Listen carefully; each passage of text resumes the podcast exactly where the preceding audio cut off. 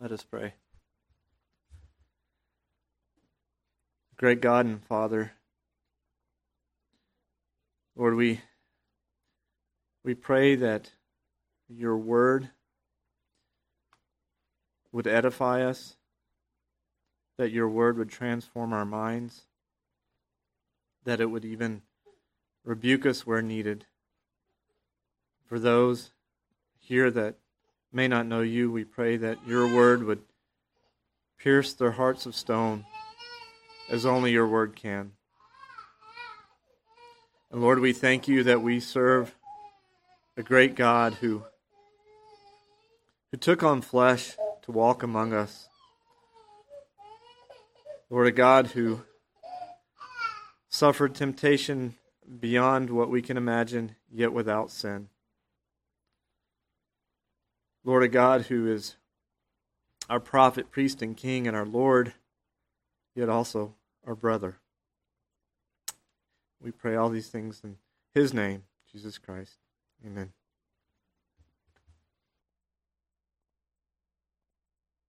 Amen. You turn with me once again to Mark's Gospel, chapter 1. We're dealing today with just two verses, and we will actually will be dealing with this both today and then somewhat uh, theologically again next week. We're dealing with the temptation of Jesus Christ. The, the title of today's sermon is The Temptation of the God Man. And, and that title's selected purposefully because there are significant errors with respect to the temptation of Christ if we fail to remember that he is truly God and truly man. I saw a video recently. It was a above the head shot or video facing downward. It's two little girls standing around a flower pot. And they are saying, Do it, do it and you hear the voice of mommy saying, Don't touch. And what's truly fascinating, what's, what's profound and, and I think universal, is to watch their little chubby hands. Because the hand touch wants to touch, and then it comes back, and then it's put it behind them because the hand clearly is the problem, right? And it's this display of temptation. And there's nothing inherently sinful about dirt right? But mommy had said no. And everything in the little heart says, but I want to. And we find here in, in that little illustration something I think we can all relate to. And it's easy for us to chuckle at young children, and that's okay. But isn't the case that often we see in them a profound glimpse of our own nature? The universality of our problem. And it's this temptation is universal, isn't it? Temptation is universal. There's not a person on this planet who hasn't faced temptation of various kinds. And we often fail in the face of that temptation, don't we? At the core, we're no different from the toddler who just can't stop putting his hand in it. And when, we, when that happens, isn't our failure in the face of temptation a source of great discouragement? Perhaps shame, perhaps even fear. What do we do with that? We have here in Mark's gospel a wonderful glimpse into the life of the Lord Jesus Christ, particularly at this point. I'm going to back up and, and read beginning in verse 9. We looked at this some weeks ago uh, before I left on the baptism of the Lord Jesus. So I'm going to read that account again because I want you to get the, the feel. You know, w- with Mark, we follow, follow somewhat a, a Peter style pacing. Everything is immediately, it's urgent. And we, we get that sense here if we'll back up a little bit. Here now the word of God Mark chapter 1, beginning in verse 9, I'll read through verse 13. In those days, Jesus came from Nazareth of Galilee and was baptized by John in the Jordan. And when he came up out of the water, immediately he saw the heavens being torn open and the Spirit descending on him like a dove. And a voice came from heaven You are my beloved Son. With you I am well pleased. And the Spirit immediately drove him out into the wilderness, and he was in the wilderness 40 days, being tempted by Satan. And he was with the wild animals, and the angels were ministering to him. May the Lord bless the reading of his word. When faced with temptation, when faced with temptation, if your focus is not upon Christ's victory, then your fear and shame and doubt is likely to continue. Or it will be falsely and hypocritically covered up. Don't you know that to be the reality? If, if when we are faced with temptation, if our focus is not on Christ and his victory, then our fear, our shame, our doubt is likely to go on or we're likely deceitfully, hypocritically to cover it up. Why is this narrative here? We, we, have, the, we have this, this glorious scene, literally, glorious scene of Christ's baptism. The voice of God thunders from heaven This is my Son, in whom I am well pleased. Listen to him. And we're told immediately the Spirit from there leads Jesus into the wilderness to be tempted for 40 days. Now, Mark gives us only the very briefest of accounts. He gives us two verses. Matthew and Luke give us a much broader, a more comprehensive narrative of what takes place. So we'll look at Matthew's gospel here in just a moment. But, but what do we take out of this? Why is this even here? Mark includes much less detail than Luke or Matthew, but what's the, what's the point of Jesus being tempted? Was it necessary for him to be tempted by the devil? Was it necessary? The answer is yes, but why? Three things I want us to focus on this morning here in the account of our Lord's temptation. Firstly, this is the fulfillment of Scripture. So if you want a, a simple outline, the first one is fulfillment. The second place, we, we see in the, in the temptation of Jesus Christ an identification with sufferers and sinners. And thirdly, we find here in this narrative hope for sinners. So, three words to remember fulfillment, identification, and hope. Fulfillment, identification, and hope. Let's look in the first place at how this fulfills the scriptures. The fact that we, we Mark is very clear. Jesus didn't wander into the wilderness. It wasn't the devil who drug Jesus into the wilderness. This was the third person of the Trinity, the true and living God, who led Jesus into the wilderness to be tempted by the devil. That was the purpose. That was why he was there, was for the sake or for the purpose of this temptation. And this reminds us that all things are happening according to the omniscient and wise counsel of the triune God. And what we find here is that by, by means of this temptation, Jesus is fulfilling the scriptures. In what way? Jesus is the true Adam, and Jesus is the true Israel of God. We're going to look at those, those two in turn here briefly, but I want you to see how this, this works itself out. Turn over with me to Matthew's Gospel. Turn back one book. Go to Matthew chapter 4. Matthew chapter 4.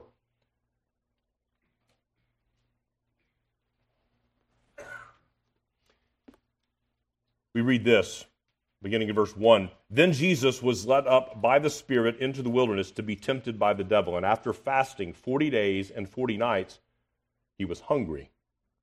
And the tempter came and said to him, If you are the Son of God, command these stones to become loaves of bread. But he answered, it is written, Man shall not live by bread alone, but by every word that comes from the mouth of God. Then the devil took him to the holy city and set him on the pinnacle of the temple and said to him, If you are the Son of God, throw yourself down, for it is written, He will command His angels concerning you, and on their hands they will bear you up, lest you strike your foot against a stone. Jesus said to him, Again, it is written, You shall not put the Lord your God to the test. Again, the devil took him to a very high mountain and showed him all the kingdoms of the world and their glory. And he said to him, All these things I will give you if you will fall down and worship me.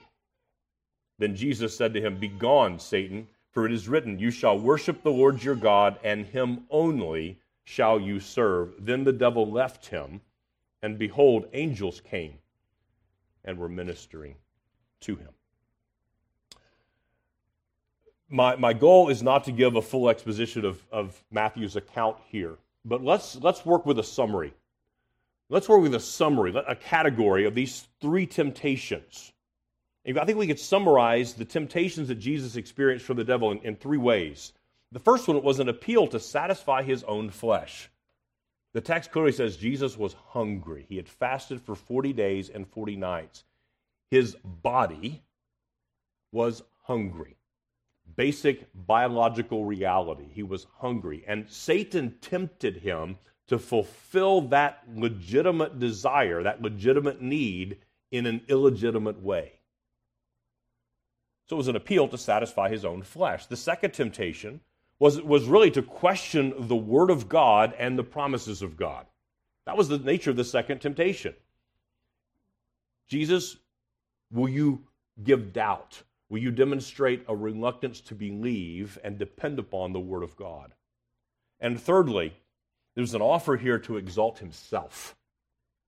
Rather than waiting upon the sovereign will of God to unfold, here is the opportunity for you to exalt yourself. Now, those things are important, and we see them this is a recapitulation in a way. It's a repeating of something that's already happened, in fact, multiple times. Think about what happened in the garden.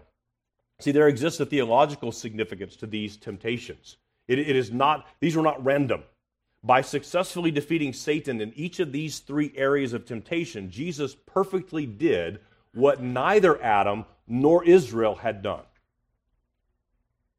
So, first, consider Adam and, and the Apostle Paul makes a, a very important theological comparison between Adam and Jesus Christ, the first Adam and the second Adam. In Romans 5, for example, you don't have to turn here, but in Romans 5, verse 12, it says, Therefore, just as sin came into the world through one man, and that's, that's Adam, and death through sin, and so death spread to all men because all sinned, for sin indeed was in the world before the law was given, but sin is not counted where there is no law.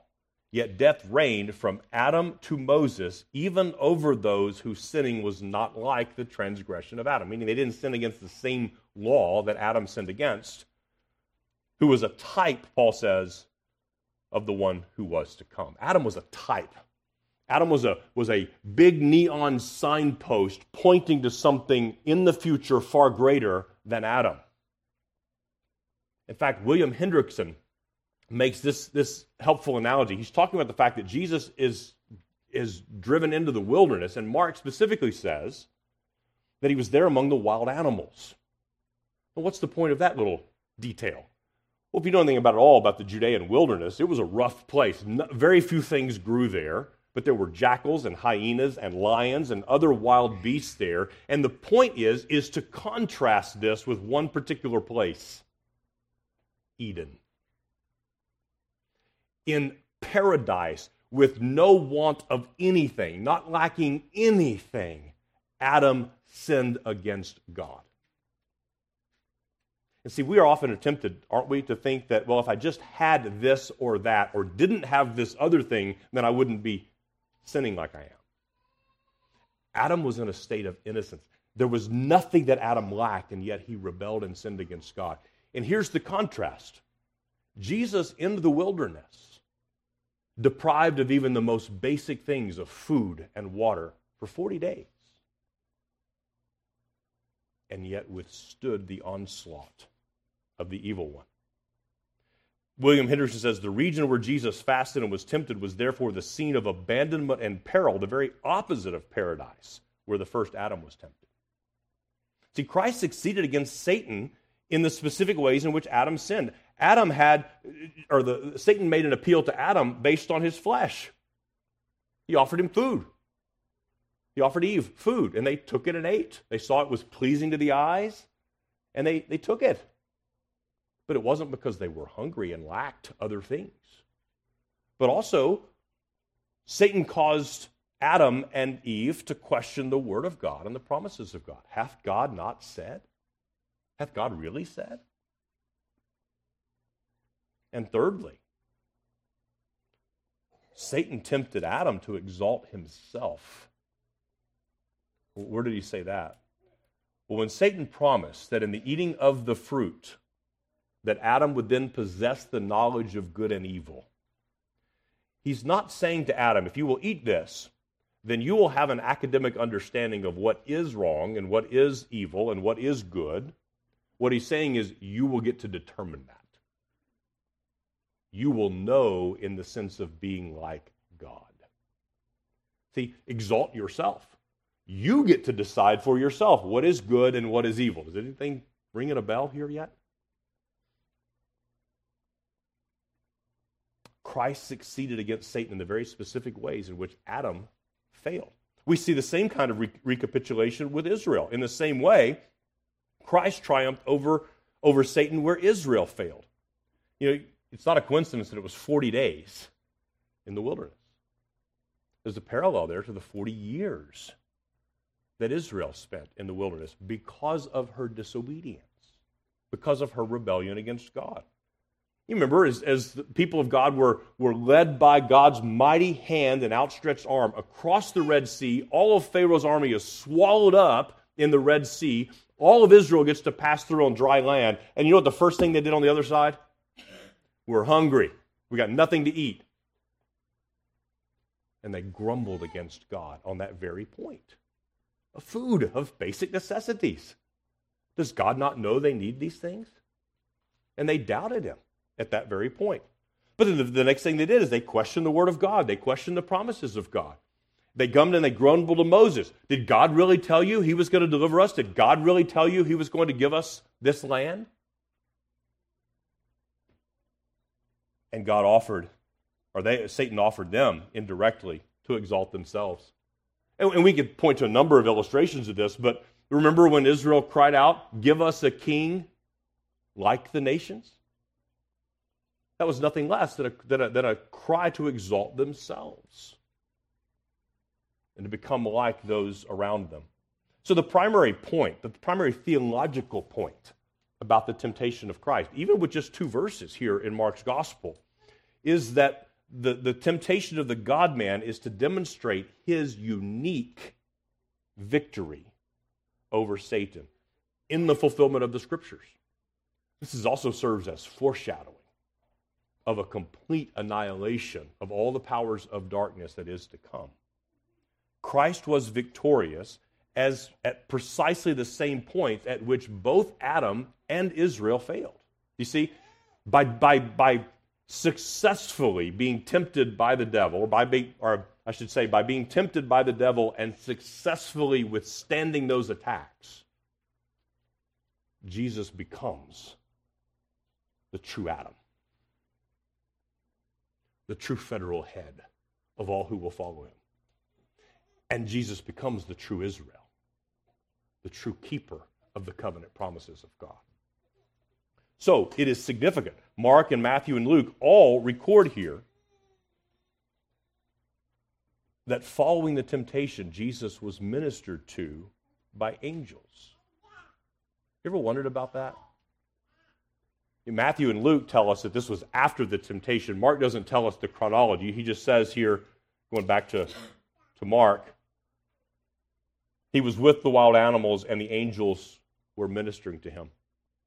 I think there's a great deal of encouragement in this statement. Jesus demonstrates here that heavenly help was available both to Adam and to Israel, and they neglected it. This same heavenly help The same ministry of angels was available to Adam. And he thought, I don't need that. I can be wise in my own eyes. It was available to Israel, and Israel said, We don't need that. We have our own wisdom, we have our own might. Both failed to seek the kindness and mercy and strength of God in the midst of trial, and yet it was not so with Jesus. Jesus depended perfectly upon the strength of his Father. He depended perfectly upon the strength supplied by his Father through the Holy Spirit. And Jesus was victorious against Satan from the very beginning of his public ministry. See, immediately after his baptism, this takes place. And he shows a victory here. And you may be thinking at this point, okay, well, I see that Jesus is, is, the, is the true Adam, that Jesus is, is the true Israel. But how is that important to me now? I mean, I see that historically, but how is that important now? What, what, are the, what does this have to do with the gospel? I'm glad you asked because that's, that's really the second point we see in the text, is that this demonstrates Jesus' identification with those who suffer, and especially with those who are tempted to sin. See, it's not only the case that Jesus defeated Satan where Adam failed, it's not only the case that Jesus defeated Satan where Israel failed, but his willingness to endure temptation demonstrates his identification with sinners and sufferers. Now, we looked last time in with respect to the baptism of Jesus. This was a, an ordinance, this was a, a ritual to demonstrate publicly that I am unclean. So, anyone who submitted themselves to baptism, particularly for a Jew, to say, I am unclean, I am just like the Gentiles, was was offensive to many of the Jews. And Jesus submitted himself to that, not because he needed to be cleansed, but because he was identifying with his people. But here, rather than Jesus identifying only symbolically, in the temptation, he, dem- he demonstrates an identity with sinners experientially, actually, not only symbolically in Isaiah 53. We'll read this in our Old Testament reading next week.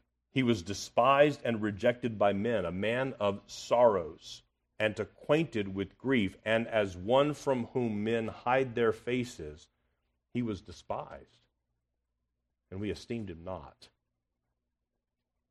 See, the, the temptation of Jesus was not only to demonstrate his victory over Satan, that's important, but also to demonstrate that Jesus identifies with you and with me as a sinner and a sufferer. Jesus was not himself a sinner, but he, but he suffered as we do. We have an inspired interpretation of, of the temptations that Jesus faced in his earthly life. The apostle to the Hebrews makes this very clear. In Hebrews chapter 2, beginning in verse 17, we read this Therefore, he, being Jesus, had to be made like his brothers in every respect, so that he might become a merciful and faithful high priest in the service of God, to make propitiation for the sins of the people. For because he himself was has suffered when tempted, he is able to help those who are being tempted. Therefore, holy brothers, you who share in a heavenly calling, consider Jesus the apostle and high priest of our confession. Did, you hear that? Because he himself has suffered when tempted, he is able to help those who are being tempted. This is what this has to do with the gospel. Because Jesus himself experienced the hardship, the physical hardships of this life, and, and experienced the outward temptations given to him by Satan himself, he is able to help you and to identify with you in your suffering, in your temptation, in your weakness. So it's not only the case that Jesus was victorious against the temptations of Satan, but if you are in Christ, both his suffering and his victory was on your behalf, in your place, in your stead. He accomplished what Adam didn't do, what Israel didn't do, and what you couldn't do. and he did it for you. And he has overcome temptation itself on your behalf. And again, this is, this is the point that Paul makes in, in the book of Romans. I mentioned earlier that, that Paul says that it's through Adam, through one man, that sin entered the world, but he doesn't stop his argument there. If you'll turn with me to Romans 5, Romans chapter 5, beginning in verse 15. I want you to see this. Paul goes on to give us the good news that redemption also has come into the world through one man. Sin came and death came through one man, but redemption has also come. Look at chapter 5, beginning in verse 15. But the free gift is not like the trespass. For if many died through one man's trespass, much more have the grace of God and the free gift by the grace of that one man, Jesus Christ, abounded for many. And the free gift is not like the result of that one man's sin. For the judgment following one trespass brought condemnation, but the free gift following many trespasses brought justification. For if, because of one man's trespass, death reigned through that one man, much more will those who receive the abundance of grace and the free gift of righteousness reign in life through the one man, Jesus Christ. Therefore, as one trespass led to condemnation for all men, so one act of righteousness leads to justification and life for all men. For as by the one man's disobedience, this is talking of Adam again, the many were made sinners, so by one man's obedience, the many will be made righteous. Now, the law came in to increase the trespass, but where sin increased, grace abounded all the more. So that, as sin reigned in death, grace also might reign through righteousness, leading to eternal life through Jesus Christ our Lord. Do you hear what Paul's saying? Such is the problem of humanity because of one man, because of our federal head. And Adam sinned and he died, and in him we all sinned and are condemned to death. That's the default position of every man, woman, and child born since Adam, with one exception. There's one man, and we'll look at this more next week. There's one man who did not inherit Adam's sinful nature. It, it is not the case that we are sinners because we do sinful things. We do sinful things because we are sinners. Do you hear the difference? And sometimes we think in a backwards way on that. But Paul, Paul's saying it's because of the righteousness of one man, his one righteous act, his life and propitiation for sin, that now redemption is open to all who will believe this gospel. And so what's, what's happened is the whole thing is turned upside down. In Adam, we have death and condemnation and no hope. And in Christ, we have a full identification with sinners and sufferers, such that those who will believe him receive justification, forgiveness, a declaration of righteousness. So here, the Lord's identification with sufferers is, is complete. It's genuine, it's real. And the, and the Bible's very clear about this fact. He himself has suffered when tempted, and he is able to help those who are being tempted. But here's where we want to be careful. We don't want to therefore conclude that Jesus is exactly like us. You see, see the potential error? The Bible says that he himself has suffered when tempted and he is able to help those who are being tempted. And we can then reason thusly, well, then I'm tempted in all these various ways, and Jesus is tempted just like me, so he, therefore he's just like me. But we forget something very important. He is truly God and truly man. He does not have the sinful nature. So, Christ, we could say, as one, as one, um, one commentary put it, Christ had only the suffering part of temptation, where we also have the sinning part. Christ had the suffering part of temptation. We get the bonus of the sinning part of temptation. See, Jesus never had to experience what you and I have to experience. What Paul described in, in Galatians, for example, as the, the flesh lusting against the spirit and the spirit lusting against the flesh. When, when Christ was in the wilderness being tempted by the devil, he wasn't dealing with that as you would have been, as I would have been. So in Galatians 5, for example, Paul says, I say, I walk by the Spirit, and you will not gratify the desires of the flesh. For the desires of the flesh are against the spirit, and the desires of the spirit are against the flesh. For those who for, the, for these are opposed to each other to keep you from doing the things you want to do. So based on what you know about the person of Jesus Christ, the one who is truly God and truly man. Did Jesus' spirit wrestle against his flesh? in the same way that yours does?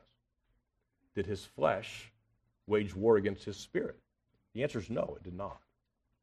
And so I'm going to build upon that next week. I'm going to tease you a little bit with that now. But there's, there are very important issues in our day, even in, in you know, reformed-ish circles, where this, this, this is wrong.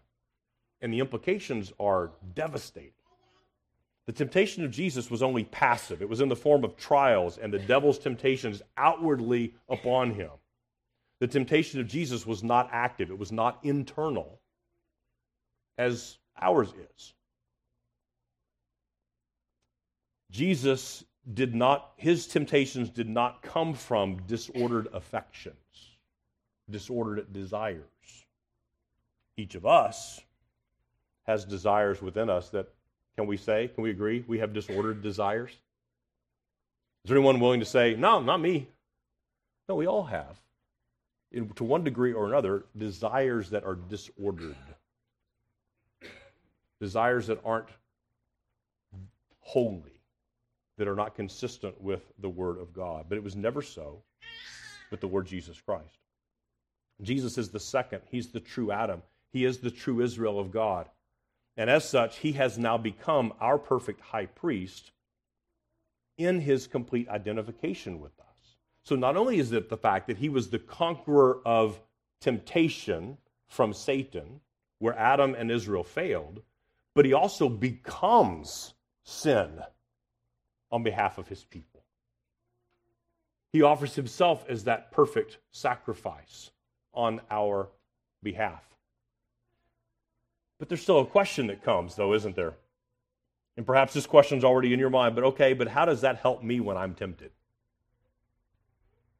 I, I get it. That's a theological fact. Jesus was successful where Adam failed, where Israel failed. Jesus identified with sinners in his suffering and, and, without sin. But how does that help me? What hope do I have when I am tempted or when I fail and I succumb to temptation and I sin? How does it help me minister to those near to me who are suffering? How does it help you minister to those near to you who are being tempted? Parents, do you think there's any application for you? How do you help a son, a daughter who faces temptation? How do you help a spouse? How do you help a brother, a sister, a friend, a coworker? How do you help brothers and sisters in the church of Jesus Christ? So that's our third third thing I want to draw out of the text is the hope for sinners. The hope we have in Christ as sinners because of the fact that he was tempted by Satan and successfully repelled every attack of the evil one and lived perfectly and sinlessly on our behalf. So, how does the temptation of Jesus help you when you are tempted? The answer is in this the victory of Jesus over temptation is yours by faith, it is yours by union with Him. If you are in Christ, then all of the victory accomplished by Christ is yours. We can so easily slide back into various forms of legalism, can't we? That we think we are justified by our performance. We think we are justified when we successfully repel the attack of the evil one, rather than looking to Christ and his work, his accomplished victory. So the text is not merely an example for us. And often, sadly, this, this text is taught this way that this is just an example, a template. If you will to study the moves that Jesus made, you it's like watching a YouTube video on judo or something, and now you can go do the same thing. Or that somehow you're Daniel LaRusso looking to Mr. Miyagi to figure out how to repel the attack of the bully who keeps getting the best of you. That's not the intent of the text. It is to cause us to look to Christ and his finished work. Our hope is not found in, in studying different methods or, or the way in which Jesus did this or that and, and then try to defeat Satan ourselves or trying to replicate his methods. No, our hope is found in resting in the one who endured that temptation on our behalf. To, rest in the power of the Holy Spirit who was at work in the Lord Jesus Christ. And we apply this in, in a couple of key ways. One is that our source of strength for temptation becomes clearer now, doesn't it? When you were, not if, when you were tempted, from whence does your help come? From where does your strength come? Does it come from the power of your will? Does it come from the fact that, well, I got, down, uh, not, I got knocked down pretty good last time, but I learned a thing or two, and I'll be better this time when it comes? Or do we look to the power of Christ and his completed work? It's a far different approach, isn't it? There's a second application. There is hope here for those who have failed temptation. Temptation has come, and you didn't flee. You didn't resist it. You gave in to it. Maybe for the thousandth time, you gave in to it. Where is your hope? The temptation or the hope in that circumstance is found, again, in the one who successfully endured it on your behalf.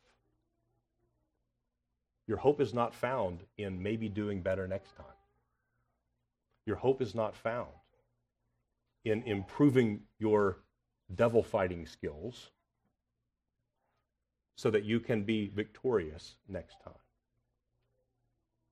Saints, our hope, our only hope, is found in the one who did what Adam couldn't do, what Israel couldn't do, and what you couldn't do. In Colossians 2, Paul makes this observation. He says, For in him the whole fullness of deity dwells bodily, and you have been filled in him, who is the head of all rule and authority. In him also you were circumcised with a circumcision made without hands.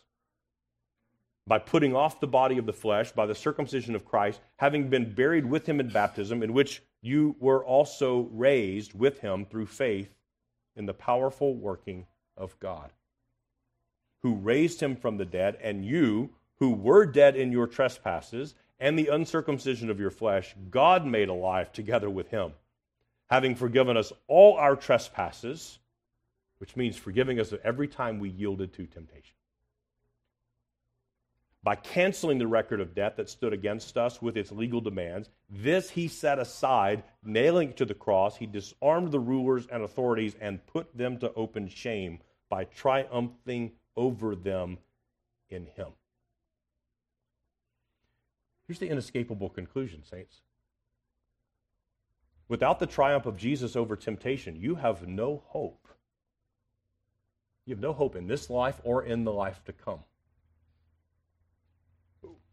Without Jesus triumphing over temptation, we're hopeless.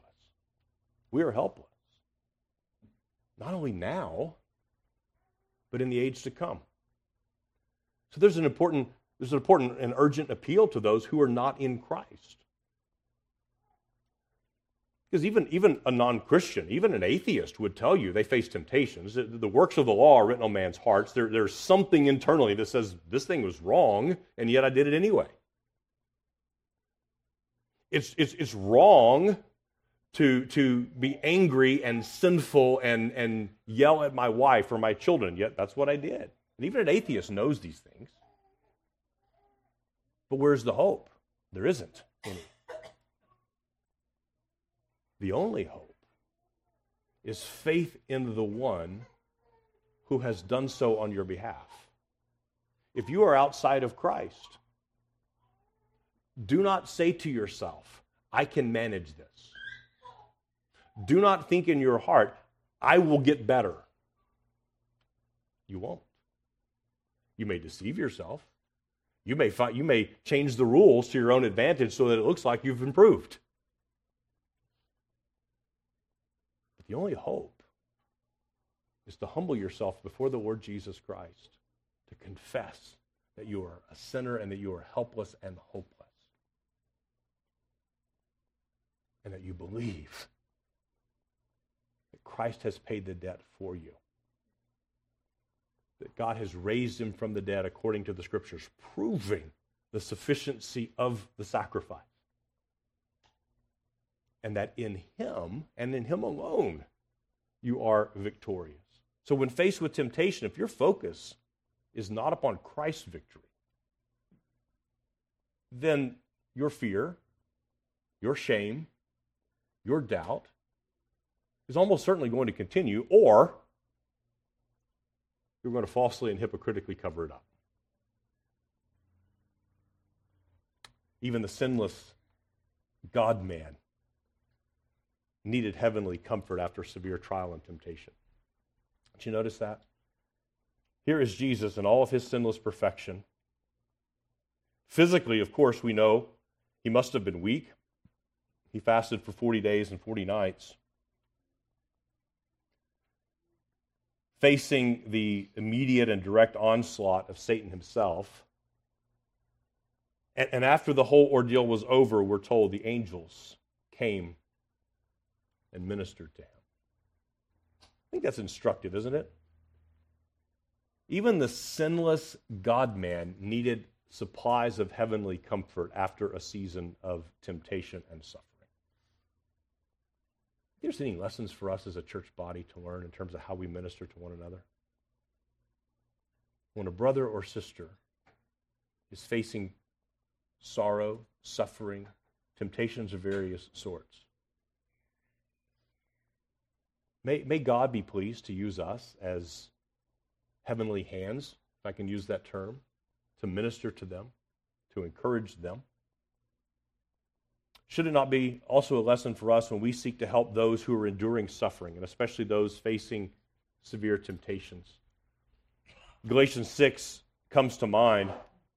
In, in the first verse of that chapter, Paul says, Brothers, if any of you, if any brother is caught in any transgression, you who are spiritual, meaning those who are filled with the Spirit, and Paul mentions the fruit of the Spirit, chapter earlier, if any of you is caught in transgression, you who are spiritual should restore him in a spirit of gentleness.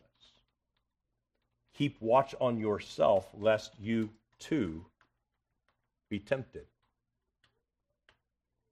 And I've said this before. I remember as a, as a newer believer reading that. Of course, as a new believer, I had a much higher view of my own skills and strength and degree of sanctification. But I remember kind of imagining these scenarios. You know how the, the, the minds of young men work. And I remember thinking in terms of, well, if I have a friend who's fallen into sin, maybe he's drunk again at the bar and I've got to go in and get him out. And I'll be tempted at that point to sit, pull up a stool next to him and join him in his drunkenness. And maybe that would be the case, but I don't think that's what Paul means at all. Parents, when you're dealing with a child who has sinned, or who's dealing with temptation. You who are spiritual, restore that one that's fallen. What are you tempted as a parent in that moment? Anger, impatience, self righteousness. Do I have to make the list for you? But when you are sinned against, think about Matthew 18, verse 15 to 20. Jesus says, if your brother has sinned against you, you go to him privately. See, that, that's a loving approach, isn't it? But what are we tempted to do? The list gets long, doesn't it? But we're, we're not, our temptation here, someone's fallen into sin. You who are spiritual should restore the one that's fallen, but we are tempted at that point, aren't we? Impatience. He didn't repent fast enough. We're tempted to, to a, a sort of legalism, aren't we? He didn't repent hard enough. He wasn't, he, he, he didn't give enough, he didn't give a sufficient number of tears to satisfy me. We're tempted to self righteousness. I would never do what he did.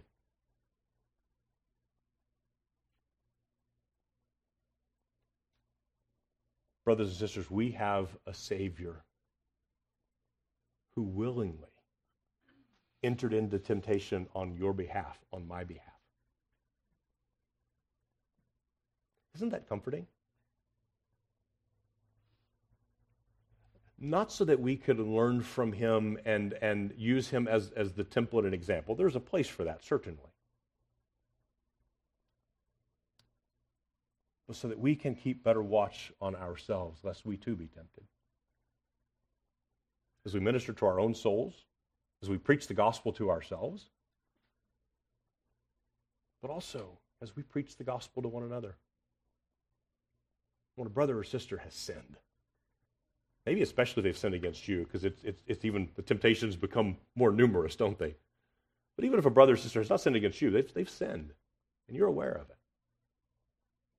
How does looking to the temptation that Christ endured shape and encourage you as you do a work of love with that brother or sister?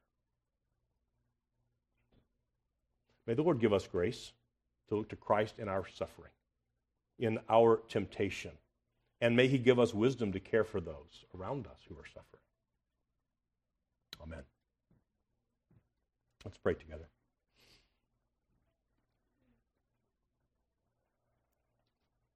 Our Father and our God, we are so grateful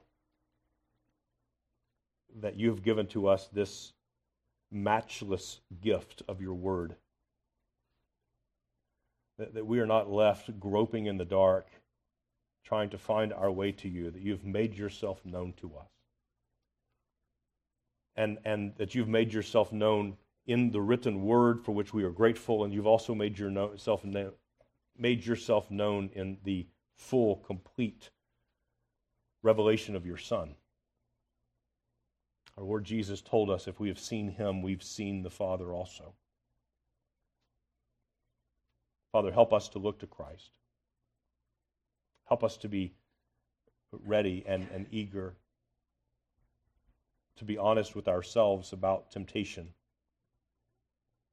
to be gentle and gracious with one another when we face temptations of various kinds.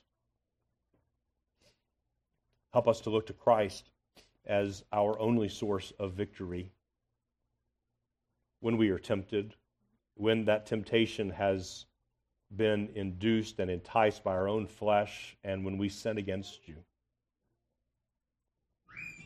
Give us the grace to look to the redemption that Christ has accomplished for his people.